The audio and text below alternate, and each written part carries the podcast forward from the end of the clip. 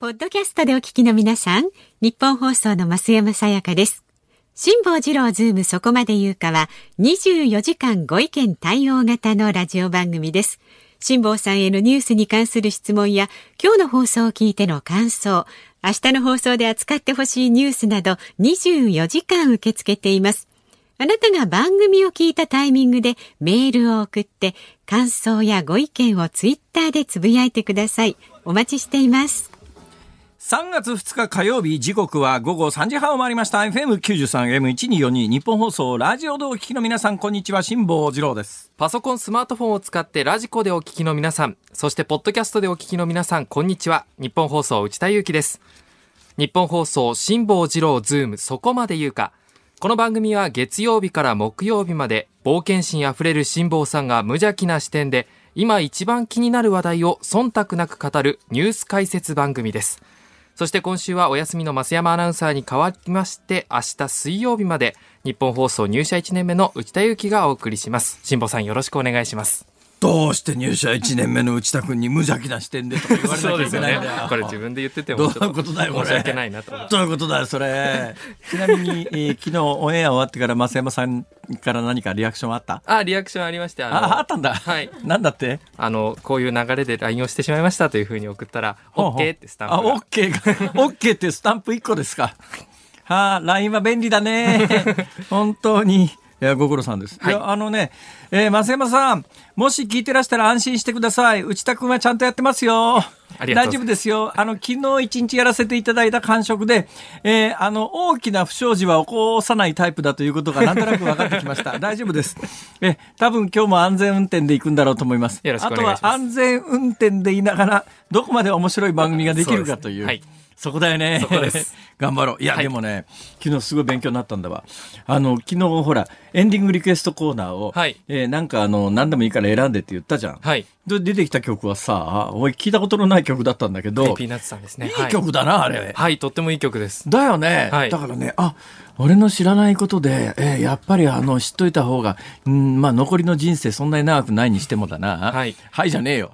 ああ、すいません。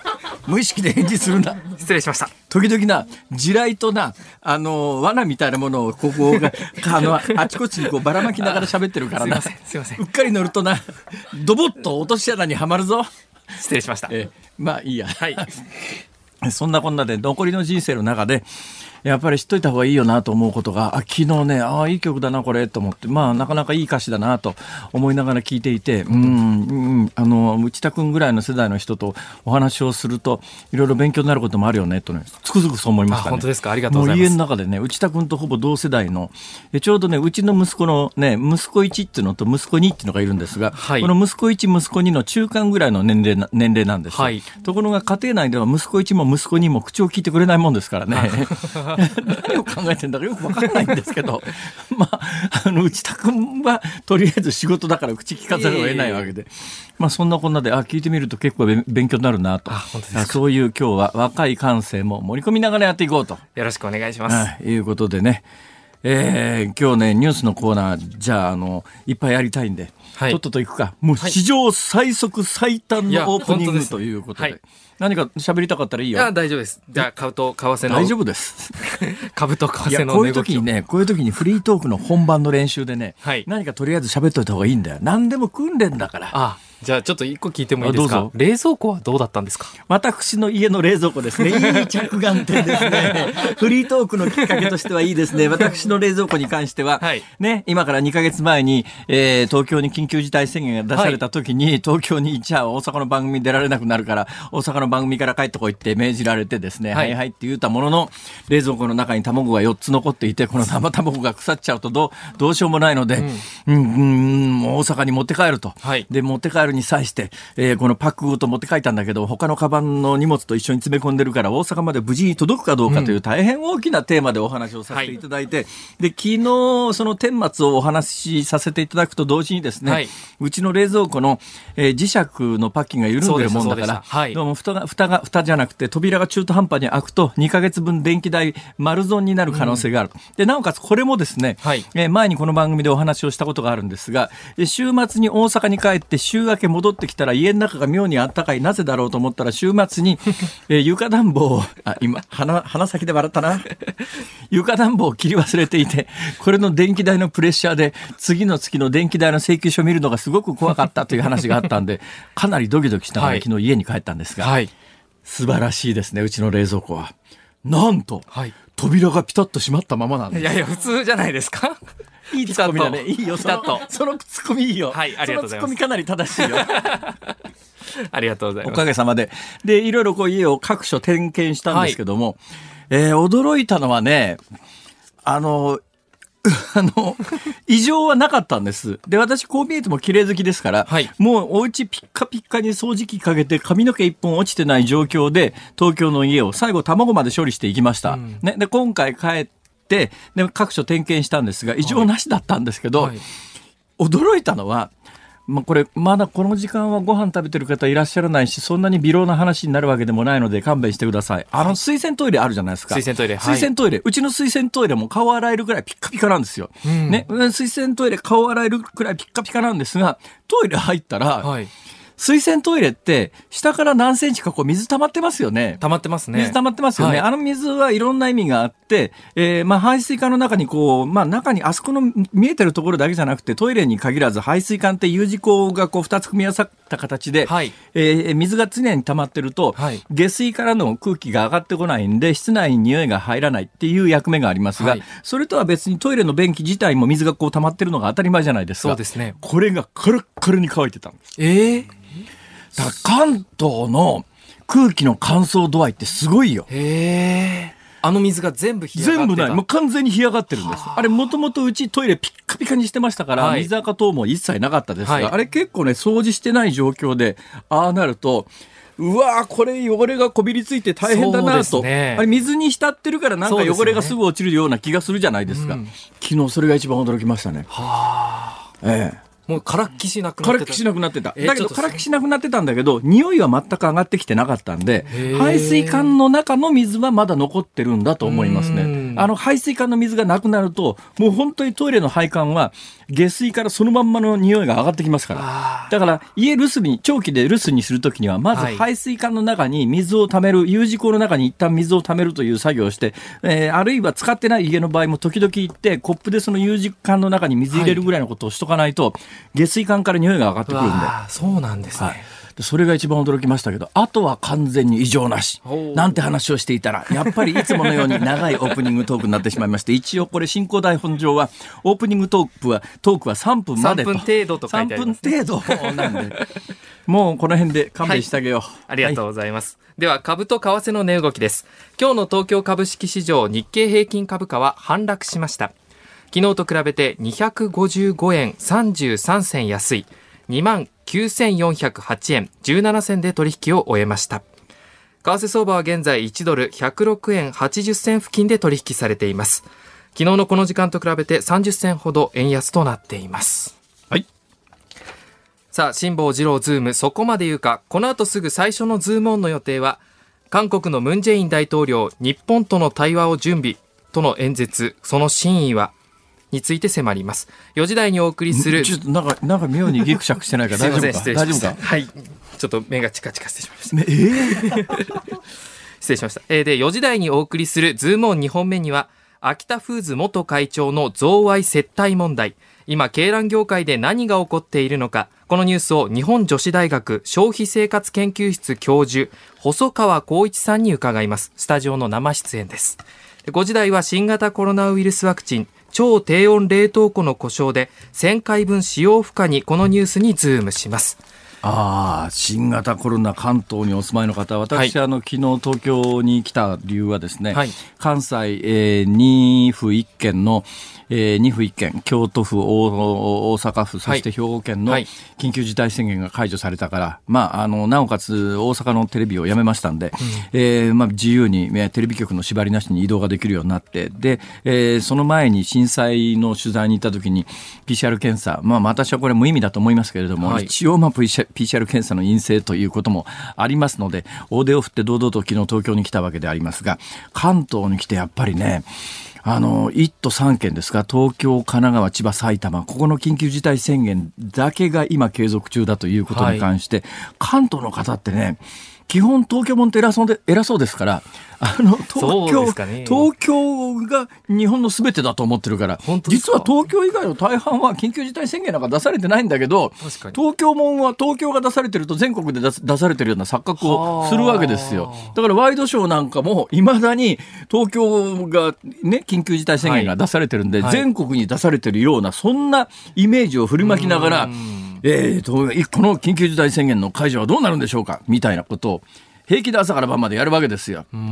えー、予言しておきます。はい。今週で解除されます。あ、それがね、証拠、それに近い。私ね、昨日までちょっとね、あの、世論調査見てると、まだ8割ぐらいの人が、緊急事態宣言を伸ばした方がいいっていう世論なんですよ。で、そういう世論の圧力があると、政治家は損と考えたときに、できるだけ厳しい対応を取って、緊急事態宣言伸ばせば伸ばすほど政治家にとっては得だという計算が働きますから、はい、そういう圧力の中で、緊急事態宣言をさらに再々延長の可能性もないではないなと思っていたんですが、はい、昨日今日いろんなデータを見ていたら、政府が出してくるデータがちょっと変更になってるところがあって、あ、これは緊急事態宣言解除に向けて政府は動き出したよねっていう証拠みたいなものを、私、昨日今日感触として得たんですよ。この話をどのタイミングでどうするかと。はい、これ初出しを週末のメールマガジンにする方が私の経済的効率は上がるわけですけども。ぜひこの番組でお願いします。いいですね。それ松山さんも同じようなことを、このタイミングで、この振りをしたら、この振りをした時、なんと内田君が言うだろうかと思いながら振ったんでありますけど。でもね、東京ってね、なんだかんだ言いながら、いい人多いですよ。はあ、私ね行きつけの立ち食いそば屋があるんです新橋に、はい。はい、新橋の立ち食いそば屋ってもうこの20年ぐらい通い詰めてる新橋の立ち立ち食いそば屋があってですね、はい、コロッケそば370円の立ち食いそばですから一般的な立ち食いそばですよね、そのコロッケそば370円の立ち食いそばに昨日、まあ、懐かしくてですね2か月ぶりに東京来たんで、ああ、そこのそばが食べたいなと思って、そこのそば屋さんは、ものすごい3センチぐらい厚い、えー、野菜のかき揚げみたいなやつが売りなんです。はいはいはい、その野菜のかき揚げみたいなやつを包丁でサクサクサクっと切って、そばの上にパーンと乗せてくれるって粋なそば屋なんですけど、はいまあ言ってもそれでも400円とか500円ぐらいの蕎麦屋なんですが、そこのおじいちゃんっていうか、そこ24時間やってんですよ。はい、え、24時間 ?24 時間、ごめん。まあ深夜はやってないかもしれないですね。はい、嘘ついたらごめんなさい。はい、まあ店の名前言わないから嘘も本当もないんですけど。まあ、そうですね。で、昨日この番組が終わった後、ポコポコ歩いてその蕎麦屋に行って、えー、まあ、昔の顔なじみのおじいちゃんがいつものようにそばこう飽きなってるわけですけど、はい、大きなマスクしてるんで 私もねもういつもの顔なじみのおじいちゃんなのかどうなのか分かんないんですがただいつものように、えー、手かき上げ手の乗ったそばを注文したところいつまで今日聞いてましたよラジオ。ええ内田君聞かれてるよ。きっと今日も聞きながら作業してると思う、ね、あ本当ですか？ええ。ほね聞いてましたよ。いつまでですか？って言うから。多分ね他のテレビとかやめたのも、はい、えー、全部新橋だからあそこ日テレの近所だから、はい、みんな知ってるみたいで。でラジオを今日聞いたんで、まあ、昨日ですね今日聞いたんでラジオはいつまでやるんだろうと思ったらしいんですね。はいいや、今月はずっとやりますよ、みたいな話してたら、そう、みたいな話になって、えー、で、話はそこで一旦終わったんです。はい、他にもお客さんがいますから。うん、で、その後私が食べ終わった時に、もう他のお客さん誰もいなくなってきたんですが、はい、そのおじいちゃんがですね、頑張ってなって言うて、ごめんなさい。ずる、ずる、ずるです。ごめんなさい。受け取ってしまいました。ああ、あかん。俺、あの7万円のやつと一緒になってしまう。いやいや違いますから、違いますから。違いますよ。7万円のやつと一緒だ。違います、違います。帰りにですね、あの小さなコンビニのポリ袋みたいなやつに、はい、いなり寿司を2つ入れてくれて。えー、素敵。今日の私朝からのご飯はこのいなり寿司2つだけですから。素晴らしい。で今のところ食費ゼロ。そういうことじゃないでしょう東京の人も優しい人いるよねっていうなんかね。昨日本当心温まる心温まりますね。いなり寿司2つなんだけどね。まあぶっちゃけ言うと。僕の財力なら別にあの金をガーンと現金で払って。また辛抱さん、ね、いいようなもんなんだけど。でもねとても嬉しくて、はい、ありがとうございました。ですありがとうございました。ありがとうございました。美味しくいただいております。はいでは番組ではラジオの前のあなたからのご意見をお待ちしています。メールの方は反応が冷たいね zoom アットマーク 1242.com zoom アットマーク 1242.com に、えーメールを送ってください。番組を聞いての感想はツイッターでつぶやいてください。ハッシュタグ漢字で辛坊治郎、カタカナでズーム、ハッシュタグ辛坊治郎ズームでつぶやいてください。この後は1分間のニュース解説、ズームフラッシュです。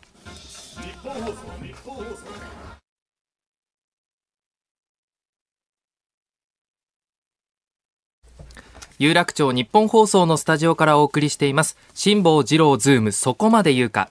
このコーナーでは辛坊さんが独自の視点でニュースを解説。まずは昨日夕方から今日この時間までのニュースを1分で振り返るズームフラッシュです。麻生太郎金融担当大臣はみずほ銀行の現金自動預け払い機で出金できなくなるなどの障害が発生したことに関し原因究明と再発防止の徹底を求めました。一時停止した ATM は全体の8割に上りました。ヤフーの親会社 Z ホールディングスは対話アプリ大手の LINE と経営統合しました。これによりサービスの総利用者が延べ3億人を超え時価総額が5兆円規模という国内最大級のデジタル企業が誕生しました。自民公明両党は児童生徒にわいせつ行為をした教員を教育現場から排除するための法案を検討するワーキングチームを発足させました。今国会に議員立法を提出し成立を目指します。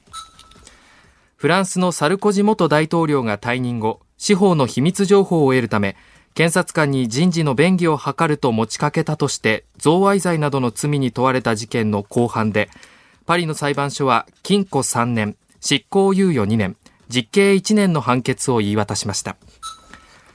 ビデオ会議システムを運営するアメリカのズームビデオコミュニケーションズが昨日発表した2021年1月期決算は売上高が前期に比べ4倍になりおよそ2800億円になりました。えー、週末のみずほの ATM のはいトラブルには驚きました。何してみずほは過去でっかいやつだけで 2, 2回ぐらいシステムトラブルやってますからね。なんでここだけそんなに続くんだ。ところで内田君、はいここで質問です。はいみずほ銀行はさあどことどことどこの銀行が、えーくっついてできたもんでしょうか？えという質問を私が出すに際しては、はい。あ事前に調べております、はい。はい。私も今こういきなり聞かれてそんなもん答えられるはずがありません。三井住友銀行は 多分三井と住友なんだろうなと、えー思いますが。ただこれもあんまり正しくなくてですね三井住友銀行は三井銀行と住友銀行に太陽神戸銀行がくっついてなったもんですから。だからこれ今三井住友銀行で勤めてる元太陽神戸銀行出身の人はきっと肩身が狭いんだろうな。俺の銀行の名前どこ行ったんだとか思うよね。えちなみにみずほ銀行の正解は、はい。えー日本工業銀行第一勧業銀行富士銀行。富士銀行。ああなんか他の統合した銀行の中でも、うん、うん、公色が強いよねって、まあ、公じゃないんだけどね、民間とは言いながら、第一勧銀っていうと、ほら、宝くじっていうようなうん。イメージあるじゃないですか。えーで、今回、ATM 日曜日におろしに行った人がですね、ATM 使おうと思ったんだけど、カードが出てこないとか、はあ。お金が下ろせない、預金通帳、はい。うん飲み込まれたまんま、どうなんでしょう、内田君。内田君の世代って、はい。どの程度の頻度で ATM でお金を下ろす？ATM コンビニは別ですかね？あ、コンビニの ATM は ATM です。あだとしたら別じゃないです。だとしたらそうですね。ちなみに月2 3 ATM は何の略かというと、 automatic teller machine って言って、 teller っていうのはあのはい。銀行の出納係のことを teller って言いますから、 teller。まあ、 automatic teller machine で、はい。まあ、自動で、昔はこれ、いちいち銀行の預金通帳持ってってね、えー、ハンコついてお金出してた時代がありましたけど、まあ今そんなことする人はいませんから。えで、コンビニでお金を下ろすということになるとどのくらいの頻度？週1回くらいですかねあ週1回ぐらい？はいあまあな、まあまあ普通だね。電子マネーとかあんま使わないタイプですか？一応使ってはいるんですけどなんかラーメン屋さんとかって結構現金が多くてあ、いまだにやっぱり現金じゃなきゃダメっていうところの方がまあお。店もありますねあ私なんか基本的にね、現金しか使わないタイプなんで。だかはいらよくわかんないんですよ。その電子マネーとか言われても。ああ何も使ってないですか？電子マネーですか？はい電子マネーで唯一使ってるのは交通系ですね。まあはあ自動改札通るときに、うんあれでいちいち切符買うの大変じゃん。まあ確かに。だあれは、うん、関西の私鉄で使ってたやつが、そのままあの東京でも使えるんだね、今。えーところがね、あれ関西の私鉄のカードで東京で使うと、あの、ちょっとびっくりするようなことが起きて、はい。残高の端数に1円とか2円が出るんだよ。東京で使ってるとないはずなんで、あれなんか関西からカード持ってきて、東京で使うと、はい。気がつくと残高が何十何円とか、はいはいはいなんだよこの細かい端数はっていう、いまだにあの理屈がよくわかんないんだけど、はい。まああれ消費税か、あ、今でも消費税10%になったからわかんないな。まあまあそんなこともありますけど、そうですか。でもね、これ本当に自分がその立場だったらと思うとゾッとするよ。日曜日に ATM に行くわけでしょそうですねなんかお金がいるから ATM に行くんじゃん。ね。まあ、で、お金がいるから ATM に行って引き出そうと思ったら、カードひずっと入ったっきり、マシン反応しなくなって、はい。ええと思うよね、俺ね。ほいで、後ろに待ってる人は出るわ。で、いくらこう呼び出しても反応しないわ。じゃあ立ちされるかというと、カードを置いたまま立ちされないよね。誰かが来て、その機械からか、せめてとにかくカードだけでは抜いてくれって。そうですねキャッシュカード飲まれちゃったまんま離れられないじゃん。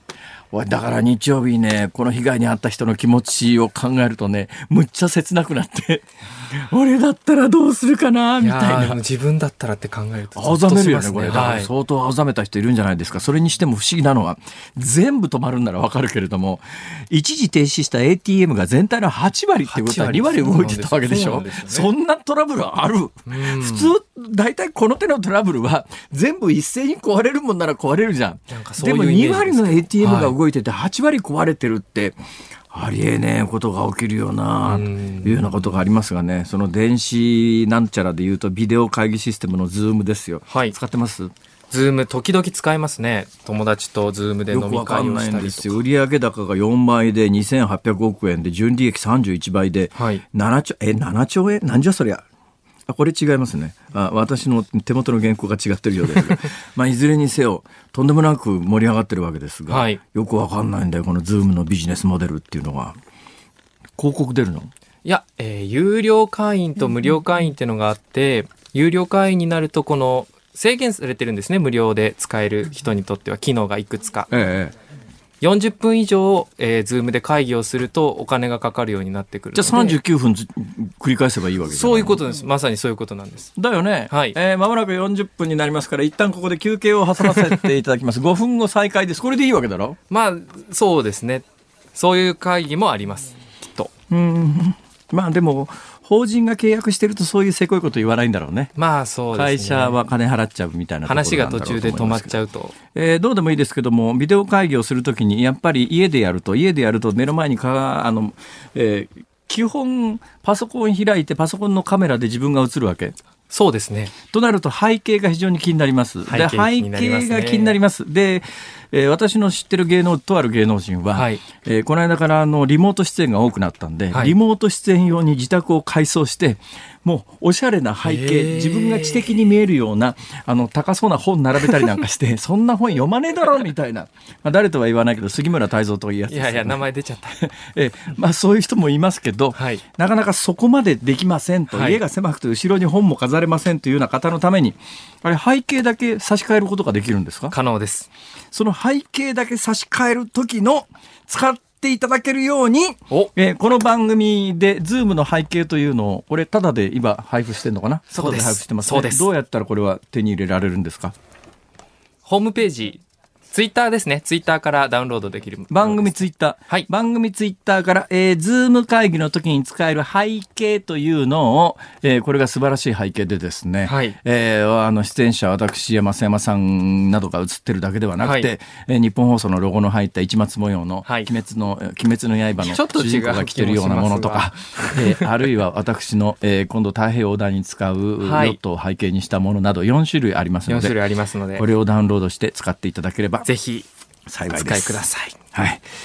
えーさて、えー同じデジタル系の話で言うと、ヤフーと LINE が経営統合というの驚きましたね、これ。いやびっくりしましたで、調べたら、ヤフーが約8000万人、えー会員っていうか使ってる人が、ポータルサイトっていうんですかね。で、あの、LINE も8000万人超えてる。で、これ、延べで3億人ってさ、これ、延べ、延べに意味があるのか？あるんだろうな。だって、えー LINE ってまあ韓国ですよね、発祥。そうですね。だって3億人じゃさ、日本の総人口と韓国の総人口を足したって、ああ、そっか。これ、延べさ、あ、あ、そうかって、そういうことをこう疑問に思いながらニュース読んでくれよ。頼むよしました。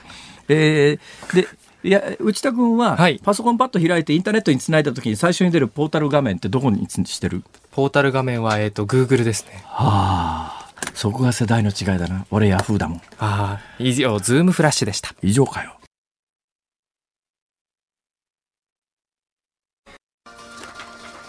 3月2日火曜日時刻は午後4時を回りました東京有楽町日本放送第3スタジオから辛坊治郎と内田祐樹がお送りしています。ここでいただいたメールをご紹介します。ありがとうございますまずオープニングのお蕎麦屋さんの話ですね。えっと横浜の星さん。はい先ほど新橋駅立ち食いそば屋のお話をしていましたね。10年ほど前、その立ち食いそば屋で辛坊さんに似た方を見かけたことがあります。ああそれ私です 確か小さなボストンバッグを持っていました。小さなボストンバッ10グ年前の件、やはり辛坊さんだったんですね。もやもやが解決しました。太平洋横断応援してますありが。とうございます。それからまあ新橋はしかし、駅の周辺に立ち食いそば屋たくさんありますからね。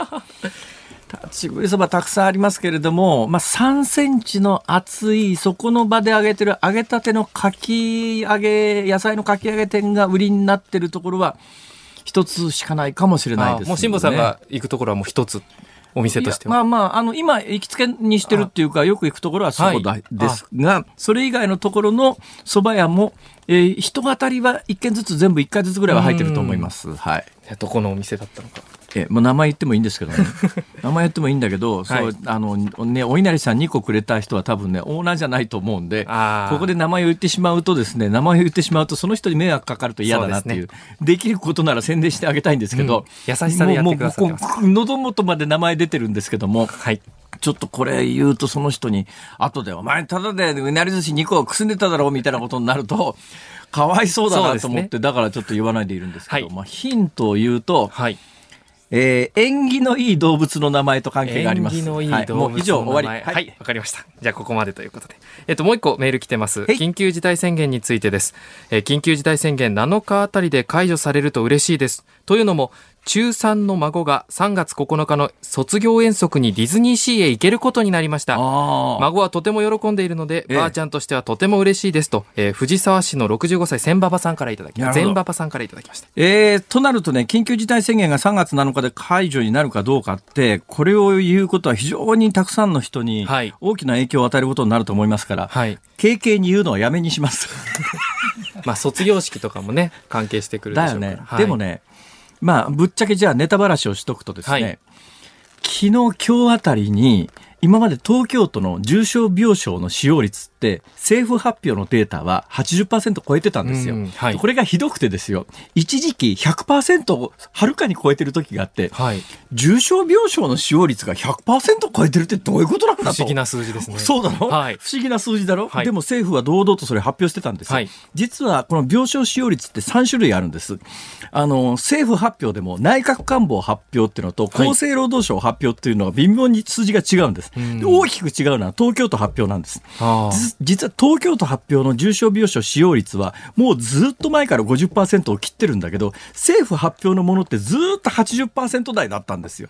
だから医療が逼迫してるからっていうのを、まあ、一つ理由にして緊急事態宣言も伸ばしてたんですが、はい。昨日今日になって政府の数字が特に今日からはい。半分以下に落ちたんです、東京都。なぜかというと政府の説明で言うとえー重症病床の使用率を、えーカウントする前提となる病床数を今まで500で計算してきましたが、えー今後は1000で計算します。俺、急に500床もベッド増えた。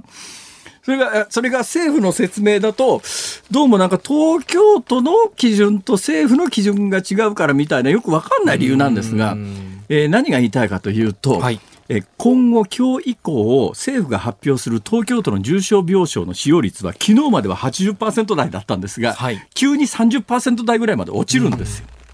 これなぜかというと、はい。やっぱり重症病床の使用率が80%を超えるっていう政府発表のまんまでは、緊急事態宣言解除っていう方向に舵切りにくいので、はあ。基礎データを変えてきたんじゃないのっていうのが私の推察です。私の推察です。昨日から今日にかけていろんなデータ見てて、おいおいって思ったんで、まあそのあたりがヒントかなという感じがするんですが、それ以上確かなことは言えません。一応、はい。まあ一応政府としたって手続き踏まなきゃいけませんから、はい。えー専門家会議を開いた時に専門家がどうしても解除はまかりならんみたいな発言をして主張した場合には何が起きるか分かりませんから、はい。軽々に結論を言うことはできませんが、今週の顕著な動きからすると、はい。私の見るところ、政府は今週末で緊急事態宣言を解除したいと思ってるんじゃないのっていう気はします。あーその可能性が高い、はい。以上。ありがとうございます、えー番組ではラジオの前のあなたからのご意見をお待ちしています。立ち食いそば屋に関するメールもお願いします。ええ。メールの鶴亀鶴亀。鶴亀鶴亀。え気にしなくていいです。はい、えーメールの方は、ズームアットマーク 1242.com、ズームアットマーク 1242.com、感想はツイッターで、ハッシュタグ、漢字で辛坊治郎、カタカナでズーム、ハッシュタグ辛坊治郎ズームでつぶやいてください。日本放送辛坊治郎ズーム、そこまで言うか。この後は、鶏卵業者アキタフーズと農林水産省の接待問題について、日本女子大学消費生活研究室教授、細川幸一さんがスタジオ生出演です。本放送辛坊治郎ズームそこまで言うか。辛坊さんが独自の視点でニュースを解説します。ズームオン。この時間解説するニュースはこちらです。アキタフーズ元会長の贈賄接待問題。今鶏卵業界で何が起こっているのか。昨日の衆議院予算委員会で贈賄の罪で在宅起訴された大手鶏卵生産会社秋田フーズの元代表からの接待について農林水産省の枝本正明事務次官は吉川森隆元農林水産大臣から河合克行元法務大臣との会食だと誘いを受けていたことを明らかにしました。農林水産省は枝本事務次官ら6人を減給や戒告などの処分にしました。今日はこのニュースについて日本女子大学消費生活研究室教授細川光一さんにお話を伺います細川さんよろしくお願いしますよろしくお願いします。先生よろしくお願いしますお願いします。あの今手元にですね先生のプロフィールがこうあるんですがふっと思ったんですけどはい。早稲田の法学部ですか？そうですね。先生、はい。はいあのあ山田家中の辛坊さん7万円のあの山田広報官も早稲田の法学部あそうでしたね。はい。面識あります？いや、ないです。ああ、ないんだ。はあ、いやいやいやいや、だ早稲田の法学部で、えーアメリカのロースクールも出てらして、で、法律の本来専門家なんですよね、先生。まあ、消費者法ですね。はあはい。消費者問題っていうことですね。いや、私ね、今はい日スタッフから、い、や、今日の先生は、とにかく卵に詳しい人なんですって聞いてたんですけど、それはガセネタでしょうね。え、ガセ、え、ガセネタなんですか？ガセなんです先生、卵詳しくないんですか？いや、あの、消費者問題やってるので、ええあの、いろんな問題があるから、はいだからその時その時にね、起きたものはやっぱり自分で勉強してやっていくという、消費者問題って本当横断的で何が起こるかわからないので。なるほど。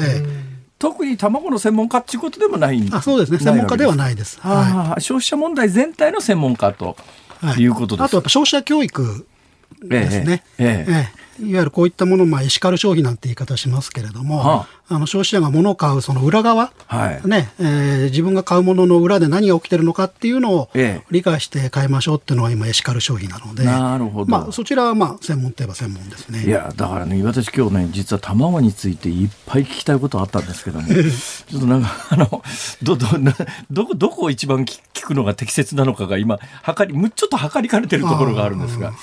いやまあ、そもそもですよ、そもそもこれ先生に聞く話なのかどうなのか、それ違うんだったら違うとおっしゃってくださっていいんですが、卵って安くないですか、日本の卵以上に。安いですよ。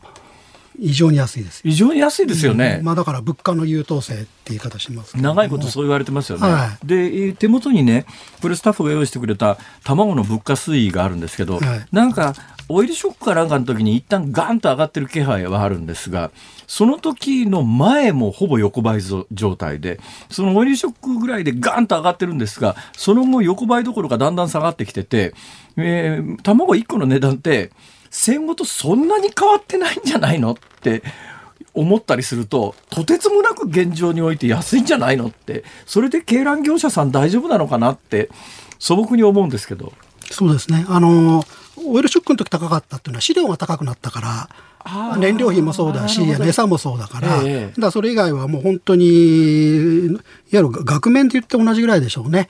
50年前に1個20円だったのが今20円ぐらい。いや、でも50年前の20円って、桁違いますよね。だから物価考えたら、あーもう本当に安くなってるってことです。5分の1ぐらいになってるんじゃないですか、戦後。いや、だから内田君なんか、はい。あの想像つかないと思いますけど、はい。でも私の世代でもちょっともう想像つかなくなってるんですが、はい。私よりちょっと上ぐらいの世代だと、卵なんて病気にならないと食べさせてもらえない代表的な食べ物だった時代がありますよね。だから戦前のドラマなんか見ると、あの、入院のお見舞いに卵を新聞紙でくるんで持ってってるそういうシーンがあるんですよ。それで卵1個ね、じゃあはい今の10倍だとして、1個はい200円ってちょっと想像してみて、卵1ケースでに10個入ってたら2000円だよ2000。円。そのぐらいの価値あったんですよ。なんでこんなことになったんですかね。うんまあ戦前はあのお蕎麦一杯分って言い方もしますよね。だから300円、300 400円、円。400円、1個。ね、だからなんでね、こうなったかっていうところは、まあ、それはまさに効率、生産効率を高めて、ええコストがかかかかけなくなってきた。まあ、それは努力したからだと思いますけれども。いや、その努力したということになると、まあ、それは業者側ですよね。その業者側が今回の問題では、えー政治家にお金を持ってって、それ何のためだったんですかね？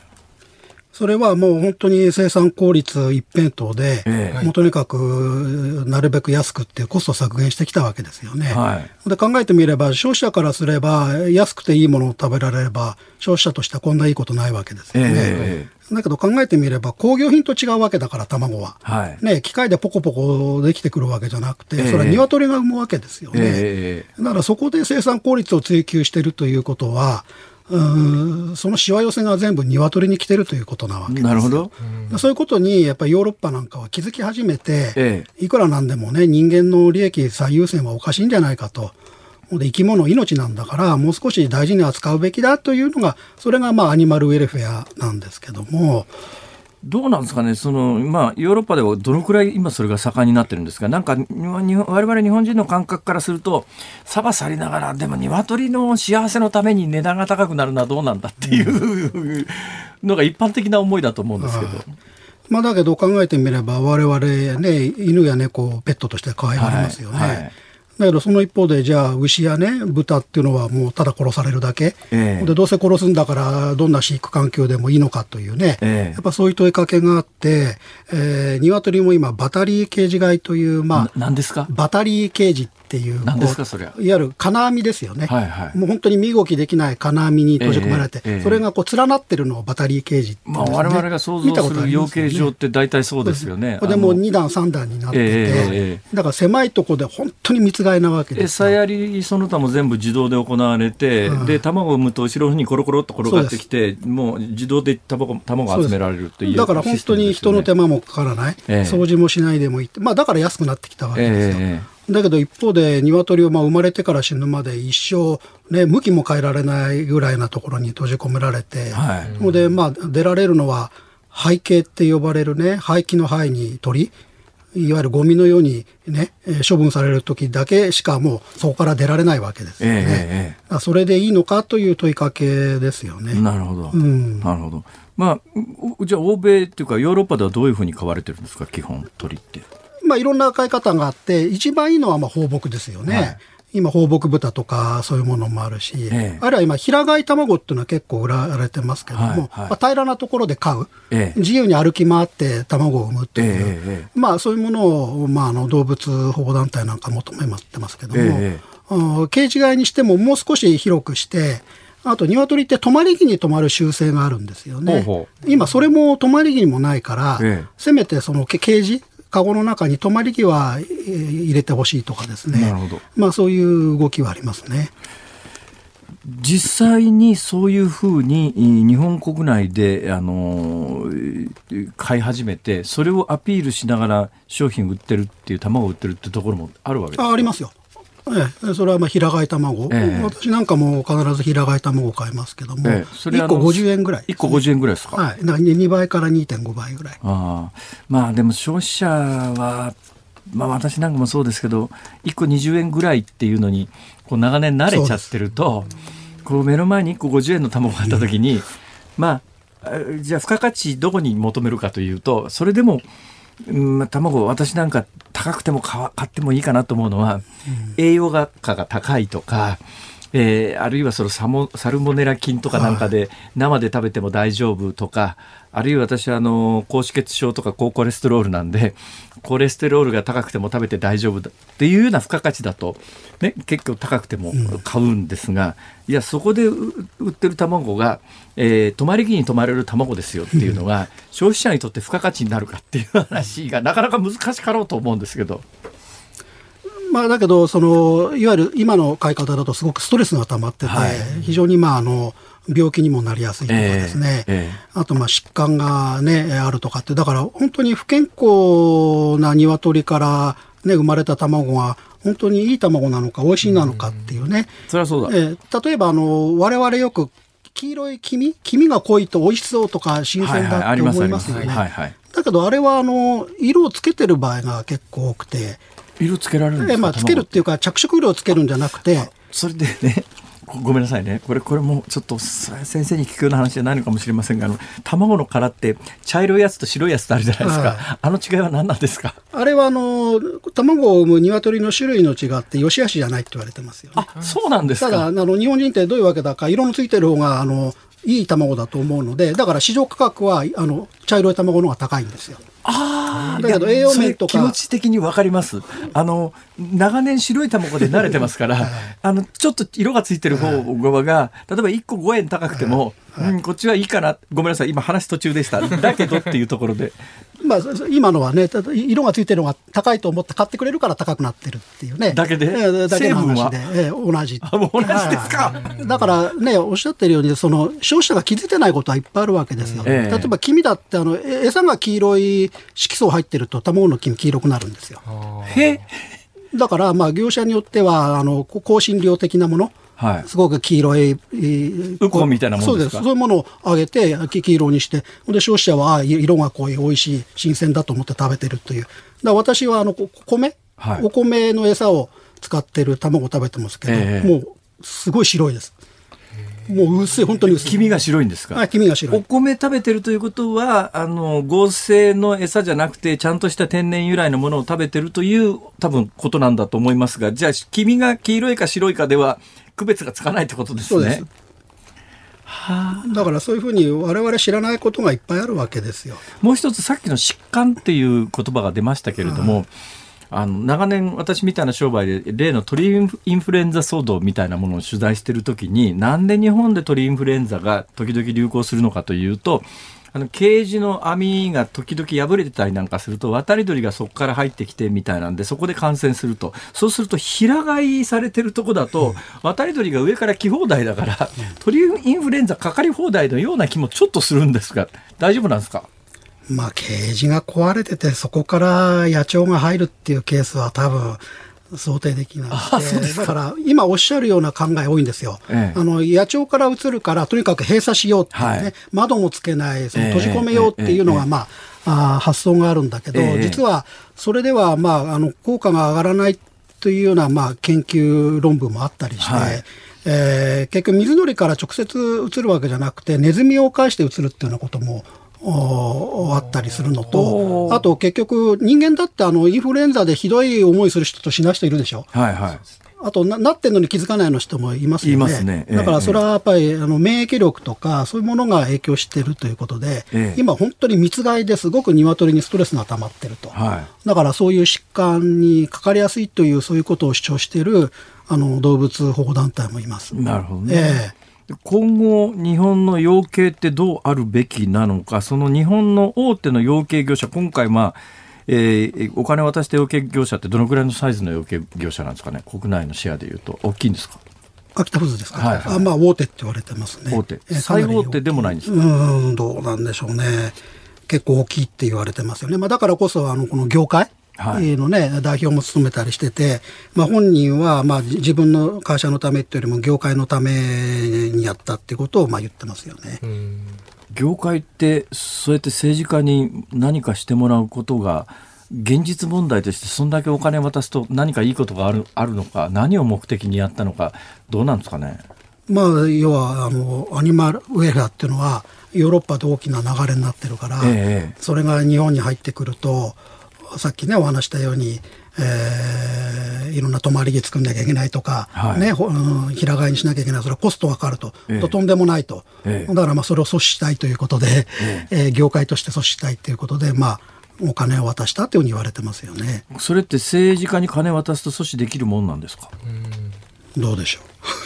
それはまあね、農林水産大臣だったわけだから、ええ、その影響力は大きいね、えー、っていうこともあるかもしれないし、あとあの、何年か前にあの、野党の議員がアニマルウェルフェアのことを国会で質問したときに、はい、えっ、と、吉川さんが農林水産大臣だったんですね。で、その質問があった夜に、えっ、ー、と、ホテルのトイレで200万円、えー、元会長が渡したって話があるんですよ。ほうほうとなると養鶏業界の大手にとってその手の思想が日本に入ってくるというのは非常に困るという構図ですか？と思ったんでしょうね。はあ、うん、現状それでお金渡して何か変わったのか今どうなってるのか今後どうなりそうなのかどうですかそのあたりは？まあこれはねあのー総務省の今問題もそうですけども、えね、あの接待が、えー、国家公務員法違反だっていうのは、これは明らかだけども、はい、じゃあそれ政策が読められたどうかっていうのは、まだこう水かけ論になってますよね。ね。だからまあこちらもね、ちょっと検証しなきゃならないけれども、え。だけど動物保護団体は、まあこういうことがあったんで、非常にえー、国内のアニマルウェルフェアのね、えー、農水省のそういう方針が遅いとか、ええ、あと国際機関で OIE って言われてる、はい、あのー、世界動物保健機構っていうのがあるんですけども、え、ここがまあガイドラインみたいなものを出してるんですけども、はい、これが非常にまあ日本政府の働きかけで歪められたっていうふうに今言われてて、ええとまずそこの確認というのは必要ですね。だからもしこの賄賂がね、影響を受けているのが国内の政策だけじゃなくて国際基準まで歪めたとしたらこれは私はちょっと悠々しき状,、ね、状況であり、ちょっと国家の恥って言ってもいいぐらいじゃないかなっていうふうに思います。これはちょっと検証が必要ですよね。消費者、今後卵を買うとき何に気をつけたらいいですか？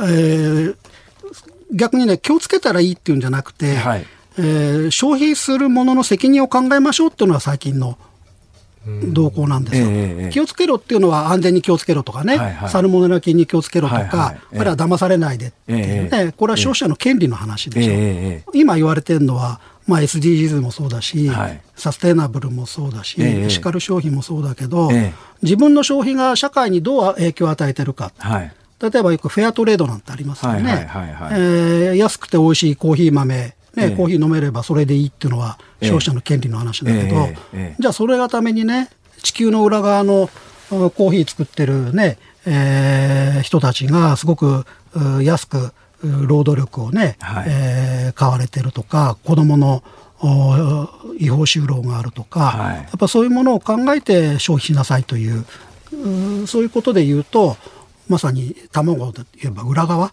ええ、ね、そこで何が起きてるのかっていう、もちろん卵が安ければ、労働者の賃金だって安いでしょうから、ね、えー、だから本当にこんな安い卵、先ほど辛坊さんに、ね、言われましたけど、やっていけんのかなというね、えー、そういう思いもあるから、私はアニマルウェルフェアって別に対立する概念じゃなくて、事業者だってそこで付加価値考えてね、価格競争に入らないで、いい卵を高く買ってもらえれば、私はそっちの方がいいんじゃないのかなと思うんですけど。ね、まあ要するに一人一人の消費行動何をいくらで買うかというのが世の中全体の構造を変える力を持ってるということですね。そうですね。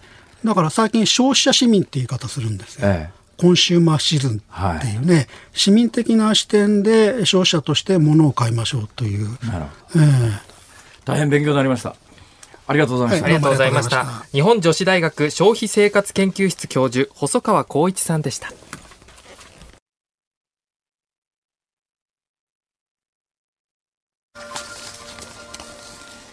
3月2日火曜日、時刻は午後5時を回りました。辛坊治郎です。ニッポン放送夕方のニュース番組、辛坊治郎ズームそこまで言うか。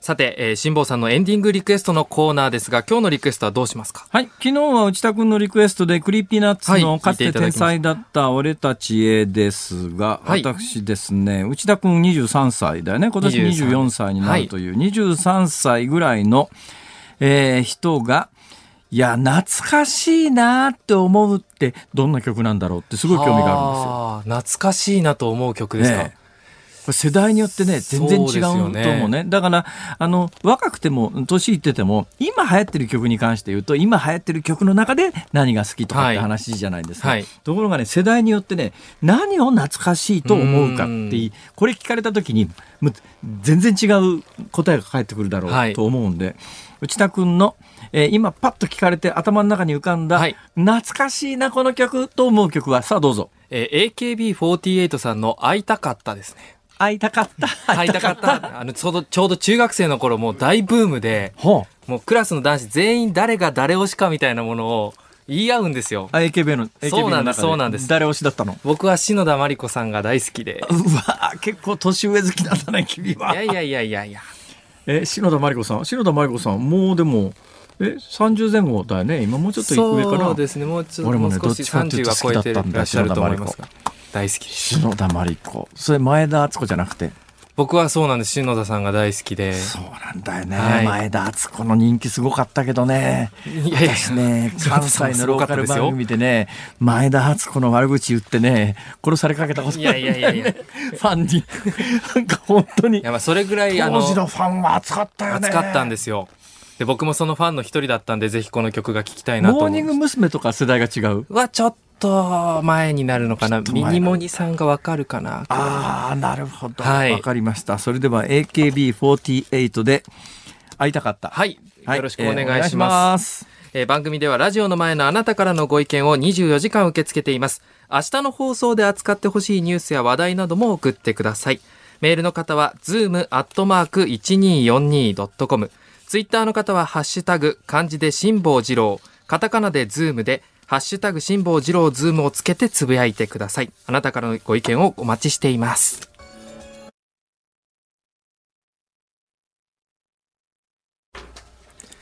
辛坊さんが独自の視点でニュースを解説するズームオン。今日最後のズームオンはこちらです。新型コロナウイルスワクチン、超低温冷凍庫の故障で1000回分使用不可に。厚生労働省は医療従事者への先行接種に使用される予定だった新型コロナウイルスのワクチンについて、保管用の冷凍庫が故障して最大で1032回分のワクチンが使用できなくなったと明らかにしました。ワクチンを保管するための超低温冷凍庫、つまりディープフリーザーが先月26日の深夜に故障したと昨日1日になって報告があったということです。それはまあ、冷凍庫も故障することもあるだろう。まあそうねだってうちの冷蔵庫なんか、扉閉まらないんだもん。まあ、しピピタッと閉まってないと75度にならないですよね。ないだろう、そら。マイマイナス75度なんかならないだろう、そうですよね。ええマイナス75度って、だいたいドライアイスってのがそのぐらいの温度はい。らしいね。まあ、ドライアイスでガッチガチに周り固めちゃうとそのぐらいの温度はうんだけど今まではその温度じゃないとダメって言われてたやつが急にマイナス25度からマイナス15度までで OK って言われてもなだったらあの、えーフリーザーのものすごい超低温用の冷蔵庫に投じたお金はどうなっちゃうんだよって話なんですがうんただそういう話じゃないんですよ。はい。今回あの今日の報道でファイザーのワクチンはあの前々から言われてたみたいにマイナス70度から80度ぐらいまで冷やさなきゃダメですよ保管できませんよっていうのはそれはそれで正しくて、はい。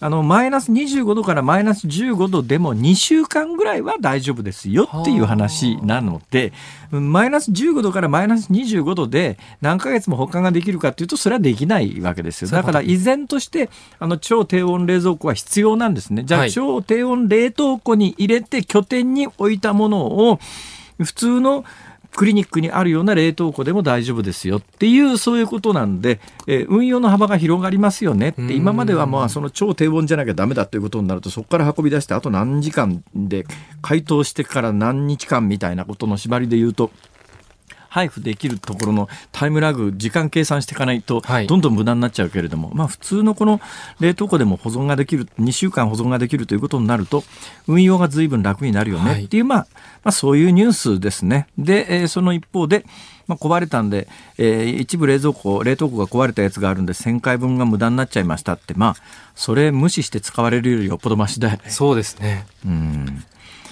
えー、昨日来てた木村さんがおっしゃってましたけども、はい、えー、実際にワクチンを使い始めるとファイザーが開発した段階では95%の、うん、えー、発症を止める有効性がありましたよって話があったけどもあれはベストの環境で保存されたベストのワクチンをベストの状況で打った時に出る性能なので、はい、そうじゃないと市中に打ち始めた時にそんな全部ベストっていうわけにもいかないんでそこまでのえー、有効度は出ないだろうけれども、まあおそらく今回の報道で、でもね、あんだけ80度じゃなきゃだ、マイナス80度じゃなきゃダメって言われてたやつが、はい、ここへ来て、いや、そんだけ、全然違うよね、マイナス15度から25度って。うん、そのぐらいこのワクチンに関しては分かんないんですよ。先が見通せない。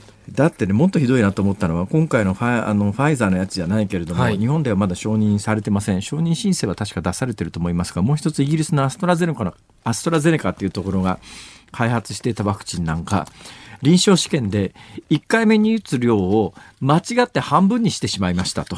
ね、1回目に2回打たなきゃいけませんよ。1回目にこんだけ打ちますよ。2回目にこんだけ打ちますよ。ちなみにあの、打つ量って、ファイザーの打つ量って、どのぐらいの量か、あの注射器に入れてキューッと打ってるのを入れ見てると。液体の量ってことですか、うん、かなりの量のような気がするじゃないですか。はい、あれ、目薬にすると3滴から4滴分ぐらいなんですよ。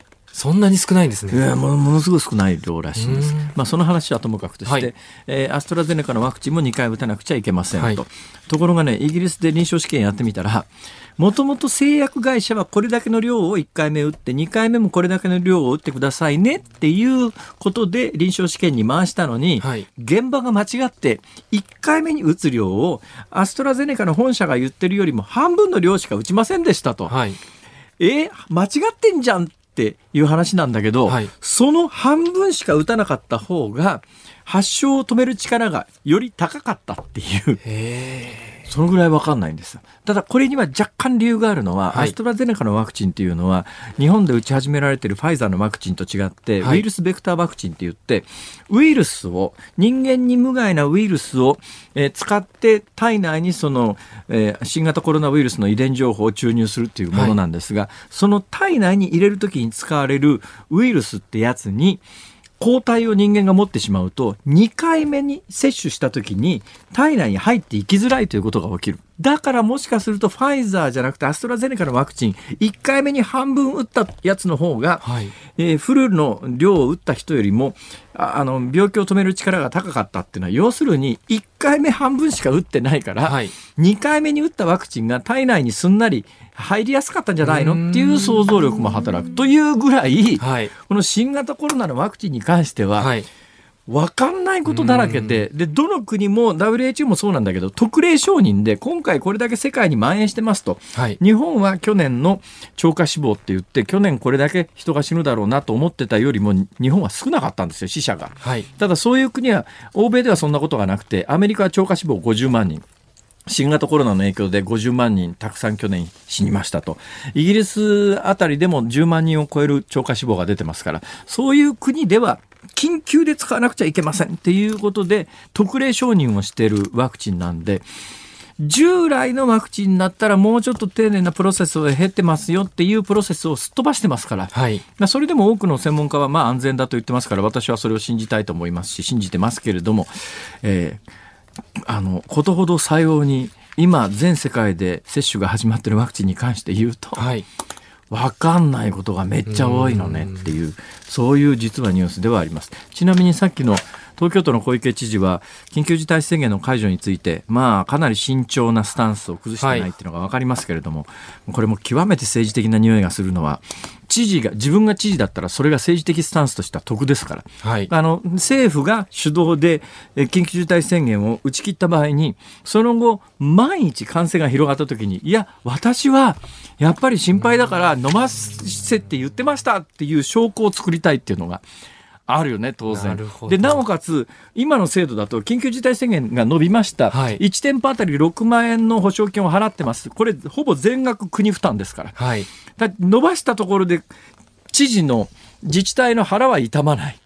で政府が打ち切るんなら余計政治的スタンスとしては慎重な立場を表明しといた方が得だと。なんてことを言い出したらキリがないから今日はこの辺で勘弁しといてあげます。ありがとうございます。ズームオンでした。